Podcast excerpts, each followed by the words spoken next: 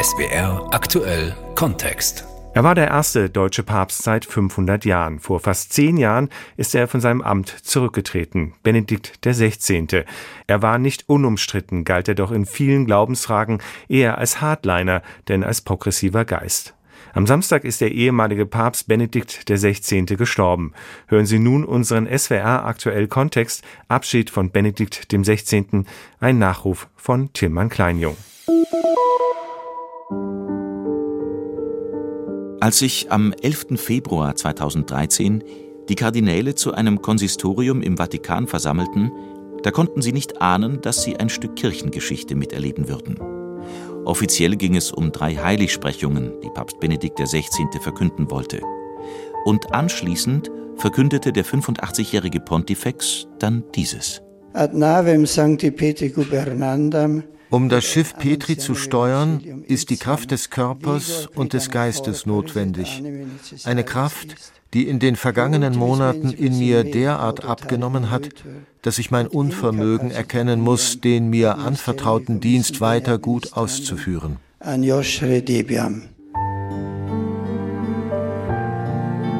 Diese Nachricht trifft die Kardinäle völlig unvorbereitet und noch dazu auf Latein. Erst als Kardinaldekan Angelo Sodano das Wort ergreift, da begreifen sie es alle. Der Papst ist zurückgetreten. Heiligkeit, wie ein Blitz aus heiterem Himmel hat uns ihre bewegende Botschaft getroffen. Wir haben ihre Worte mit Fassungslosigkeit gehört. Wir können es noch gar nicht glauben.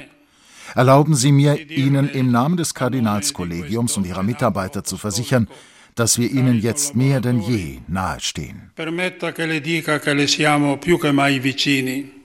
Es war ein Rücktritt mit Ankündigung.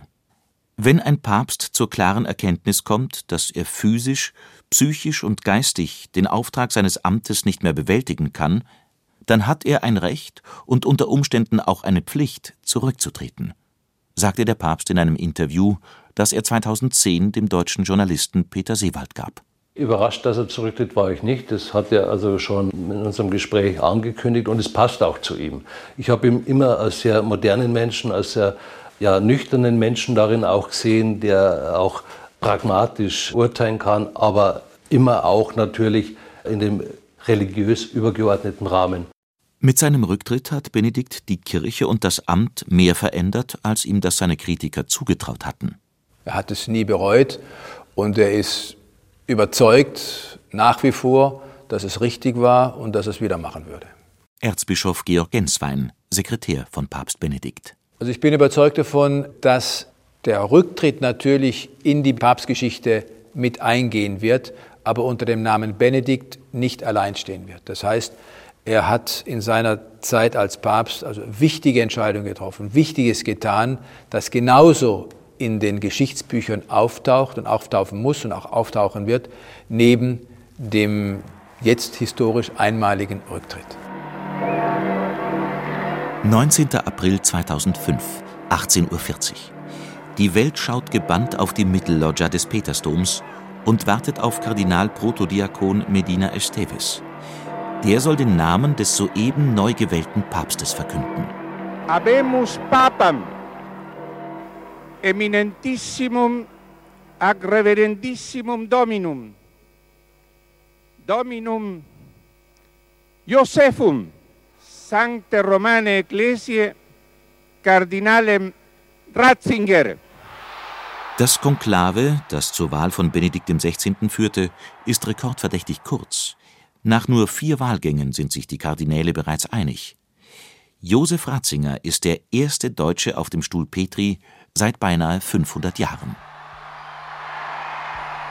Dopo il grande Papa Giovanni Paolo II nach dem großen Papst Johannes Paul II.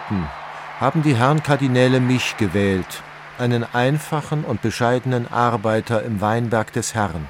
I signori cardinali hanno eletto me, un semplice, umile lavoratore nella vigna del Signore. Benedikt XVI. ist der 264. Nachfolger Petri. Die Wahl erscheint logisch. Ratzinger war als Präfekt der Glaubenskongregation mehr als 23 Jahre nicht der engste, aber der wichtigste Mitarbeiter von Papst Johannes Paul II.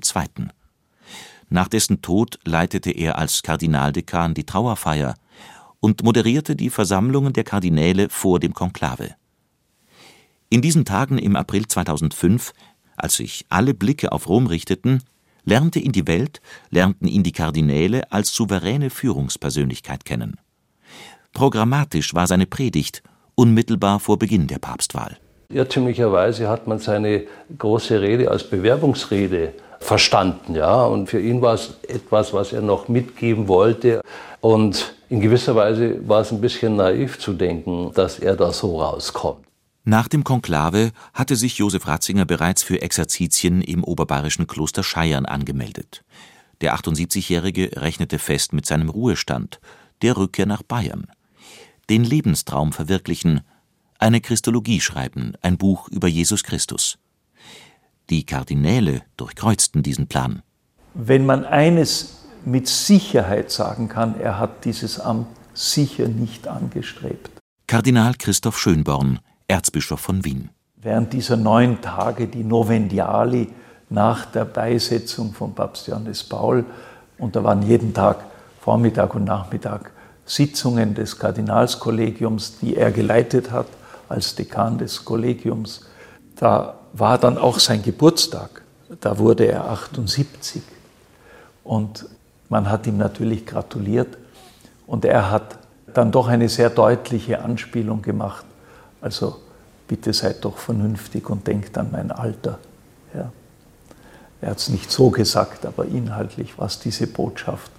Als langsam der Gang der Abstimmungen mich erkennen ließ, dass sozusagen das Fallbeil auf mich herabfallen würde, war mir ganz schwindlig zumute. Ich hatte nämlich geglaubt, mein Lebenswerk getan zu haben und jetzt auf einen ruhigen Ausklang meiner Tage hoffen zu dürfen. Deswegen habe ich mit tiefer Überzeugung zum Herrn gesagt, tu mir das nicht an. Das Wunder von Rom. Die Deutschen feiern ihren Papst. Mit einer Begeisterung, die Josef Ratzinger als Kardinal selten erfahren durfte. Zu umstritten war er in seiner Rolle als Präfekt der Glaubenskongregation. Sein Veto gegen die kirchliche Schwangerenkonfliktberatung, seine Kritik an der lateinamerikanischen Befreiungstheologie festigten Ratzingers Ruf als katholischer Hardliner. Panzerkardinal, Großinquisitor waren die Attribute, mit denen man den Theologen aus Bayern versah. Nach der Wahl zum Papst überwiegt die Freude.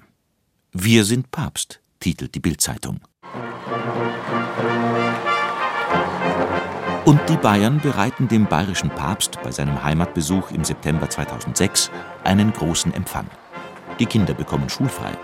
Zigtausende säumen die Straßen, die der Gast aus Rom passiert. Und die Landeshauptstadt öffnet ihre gute Stube für Benedikt. Abendgebet an der Mariensäule auf dem Marienplatz. Der Besuch Benedikts in Bayern ist auch eine Reise zu den eigenen Wurzeln. Nach Marktl am Inn, wo er in der Osternacht 1927 als Sohn eines Landgendarmen auf die Welt kam. Nach Altötting, dem spirituellen Zentrum des katholischen Bayern. Für die Familie Ratzinger ist der Marienwallfahrtsort ein Fixpunkt. Als nach dem Krieg die Söhne wieder wohlbehalten nach Hause kamen, pilgerte Vater Ratzinger zu Fuß von Traunstein nach Altötting. Josef und seinen drei Jahre älteren Bruder Georg zog es nach Freising zum Studium der Theologie. Beide wurden am 29. Juni 1951 vom hochbetagten Kardinal Michael Faulhaber zu Priestern geweiht.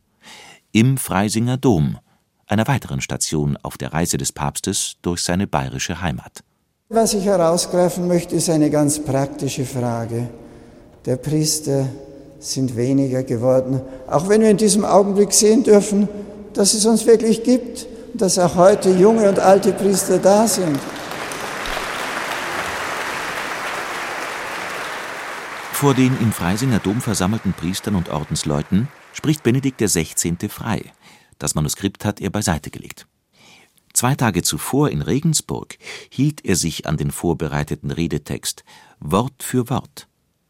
Ein Fehler, wie sich im Nachhinein herausstellen sollte.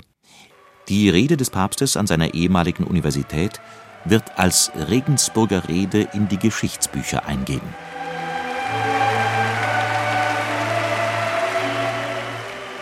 Der große Hörsaal der Hochschule war bis auf den letzten Platz gefüllt. Wie damals in den 70er Jahren, als man früh da sein musste, um in einer Veranstaltung des jungen Professors Ratzinger noch einen Sitzplatz zu erhalten. Es ist für mich ein bewegender Augenblick, noch einmal in der Universität zu sein und noch einmal eine Vorlesung halten zu dürfen. Papst Benedikt will über das Thema Vernunft und Glaube sprechen. Ein Satz aus dieser Vorlesung wird hohe Wellen schlagen. Benedikt zitiert darin einen byzantinischen Kaiser des 14. Jahrhunderts. Zeig mir doch, was Mohammed Neues gebracht hat. Und da wirst du, so sagt er, nur Schlechtes und Inhumanes finden, wie dies, dass er vorgeschrieben hat, den Glauben, den er predigte, durch das Schwert zu verbreiten. Benedikt XVI. wird in weiten Teilen der islamischen Welt gezielt missverstanden. Es kommt zu blutigen Ausschreitungen, Morddrohungen. Der Rollentausch vom Papst zum Professor ist nicht gelungen, sagt sein ehemaliger Assistent, der Theologe Wolfgang Beinert. Wenn das eine normale Vorlesung gewesen wäre, wäre das ganz glatt gelaufen. Aber da hörte jetzt die ganze Welt zu und er war eben nicht der Professor, sondern die Welt hat ihn wahrgenommen als Papst, als obersten Lärmzertreter der katholischen Kirche. Die Regensburger Rede war ein Dämpfer, wenn man so will, ein Ausrutscher in den ersten weitgehend unbeschwerten Jahren dieses Pontifikats. Überall, wo er auftaucht, Benedetto-Rufe. Der Papst als Popstar. Für den ehemaligen Professor bis zuletzt eine ungewohnte Rolle. Seine wöchentlichen Generalaudienzen auf dem Petersplatz sind gut gefüllt. Und das obwohl oder gerade weil er seinen Zuhörern ziemlich viel abverlangt. Katechesen über den Apostel Paulus, über die Kirchenlehrer oder das Gebet. Papst Benedikt überrascht mit seiner ersten Enzyklika. Der Text des hochgelehrten Theologen ist keine Moralpredigt, keine dogmatische Belehrung, sondern ein Manifest der Liebe. Deus caritas est, Gott ist Liebe. Das Christentum, der Katholizismus, ist nicht eine Ansammlung von Verboten, sondern zuerst einmal eine positive Option. Das Echo auf den ersten großen Text Benedikts ist positiv. Dass dieser Papst auch für die erotische Liebe Worte findet, hat ihm offenbar keiner zugetraut. Papstbiograf Peter Seewald spricht vom Benedetto-Fieber. Die ersten vier Jahre war wirklich ein einziges Halleluja. Also äh, viele Kommentatoren sagen, wir verstehen das gar nicht mehr. Man darf sich ja gar nicht mehr trauen, was Kritisches gegenüber diesem Papst zu sagen. Ja. Ein erster Einschnitt war schon die Regensburger Rede, aber ein richtiger Einschnitt war dann die Williamson-Affäre, die also über Nacht da hereingebrochen ist, zumindest äh, über ihn. Aber das hat tatsächlich einen Bruch ausgelöst. Der Fall Williamson. Im Januar 2009 hebt der Papst die Exkommunikation von vier Bischöfen der traditionalistischen Pius-Bruderschaft auf. Einer von ihnen ist der Brite Richard Williamson, ein Holocaustleugner. In einem Interview mit dem schwedischen Fernsehen hatte er die Existenz von Gaskammern bestritten. Rom rehabilitiert einen Antisemiten. Eine schwere Panne, für die Papst Benedikt persönlich verantwortlich gemacht wird, sogar von der deutschen Bundeskanzlerin. Zu Unrecht findet Kardinal Christoph Schönborn. Das war nicht seine Schuld. Seine Mitarbeiter, zuständigen Kardinäle, hätten das sehen müssen, denn die Williamson-Geschichte stand am 17. Jänner schon im Spiegel und am 24. Jänner ist die Exkommunikation aufgehoben worden. Da hätten seine Mitarbeiter ihm sagen müssen. Oder hätten sie sich wenigstens nachher hinstellen müssen und sagen, wir haben das verbockt. Alle haben sie sich zurückgezogen und haben den Papst alleine gelassen. In einem Hirtenbrief räumt Benedikt die Panne ein, bedauert, dass der christlich-jüdische Dialog durch die Affäre gelitten hat. Gleichzeitig zeigt er, wie sehr ihn die Kritik verletzt. Der Papst spricht von sprungbereiter Feindseligkeit, fühlt sich missverstanden. Er, der den Pius-Brüdern nur die Hand zur Versöhnung ausgestreckt hat, erntet hämische Kritik, vor allem in seiner deutschen Heimat. Das Rätsel ist, warum aus Deutschland immer wieder scharfe Kritik kommt oder gekommen ist gegenüber diesem Papst und warum bei großen, wichtigen Entscheidungen, guten Entscheidungen, warum dann auch die Unterstützung oder das Lob oder die Anerkennung relativ dünn war. Die Kritik reißt auch nach Benedikts Rücktritt als Papst nicht ab. Besonders laut wird sie noch einmal im Jahr 2022. Eine Münchner Rechtsanwaltskanzlei hatte im Auftrag des Erzbistums ein Gutachten vorgelegt, das dem ehemaligen Erzbischof von München und Freising, Josef Ratzinger, Fehlverhalten in vier Missbrauchsfällen vorwarf. Matthias Katsch, Sprecher der Opfervereinigung Eckiger Tisch, sagte nach der Veröffentlichung Wir haben gerade live miterlebt, wie das Lügengebäude, was hier in München und eigentlich ja für die Weltkirche um den Papst Benedikt herum aufgebaut wurde, krachend zusammengefallen ist. Das Lügengebäude. In seiner Antwort an die Gutachter macht der emeritierte Papst eine falsche Angabe. Gibt an, bei einer Sitzung, bei der über die Versetzung eines späteren Missbrauchstäters entschieden wurde, nicht anwesend gewesen zu sein. Ein Protokoll belegt aber seine Präsenz. Josef Ratzinger entschuldigt sich für dieses Versehen. Persönliche Verantwortung für den Einsatz des belasteten Priesters will er nicht übernehmen. Wolfgang Beinert, der ehemalige Schüler und Assistent Ratzingers, bedauert das. Hier handelt es sich ja nicht nur darum, dass mal einer auf den Fuß des anderen getreten ist, sondern um ganz schwere Verfehlungen. Und ich meine, da müsste das Wort Vergebung stehen. Bitte um Vergebung. Das ist nie gefallen. Das Thema Missbrauch holt Josef Ratzinger im Laufe seiner langen Karriere immer wieder ein. Auch und vor allem als Papst. Benedikt erlebte die schwerste Krise seiner Amtszeit, als bekannt wurde, wie Geistliche über Jahrzehnte Kinder missbraucht hatten und von ihrer Kirche geschützt worden waren. Proteste von Betroffenen begleiten seine Reisen. Er trifft sich mit Opfern und wiederholt bei diesen Gelegenheiten eine Entschuldigungsbitte für seine Kirche. Wir bitten Gott und die betroffenen Menschen inständig um Vergebung und versprechen zugleich, dass wir alles tun wollen, um solchen Missbrauch nicht wieder vorkommen zu lassen.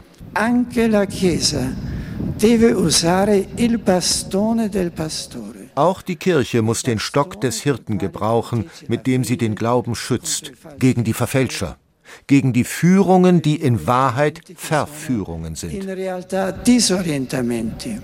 Am Ende seiner Amtszeit hat Benedikt fast 400 katholische Priester wegen sexuellen Missbrauchs abgesetzt. Zig Bischöfe wurden wegen ihrer Verstrickung in den Skandal zum Rücktritt gezwungen. Benedikt XVI. hat auch durchgegriffen. Auch das konnte dieser Papst, der doch immer eher oberster Lehrer als oberster Leiter seiner Kirche war.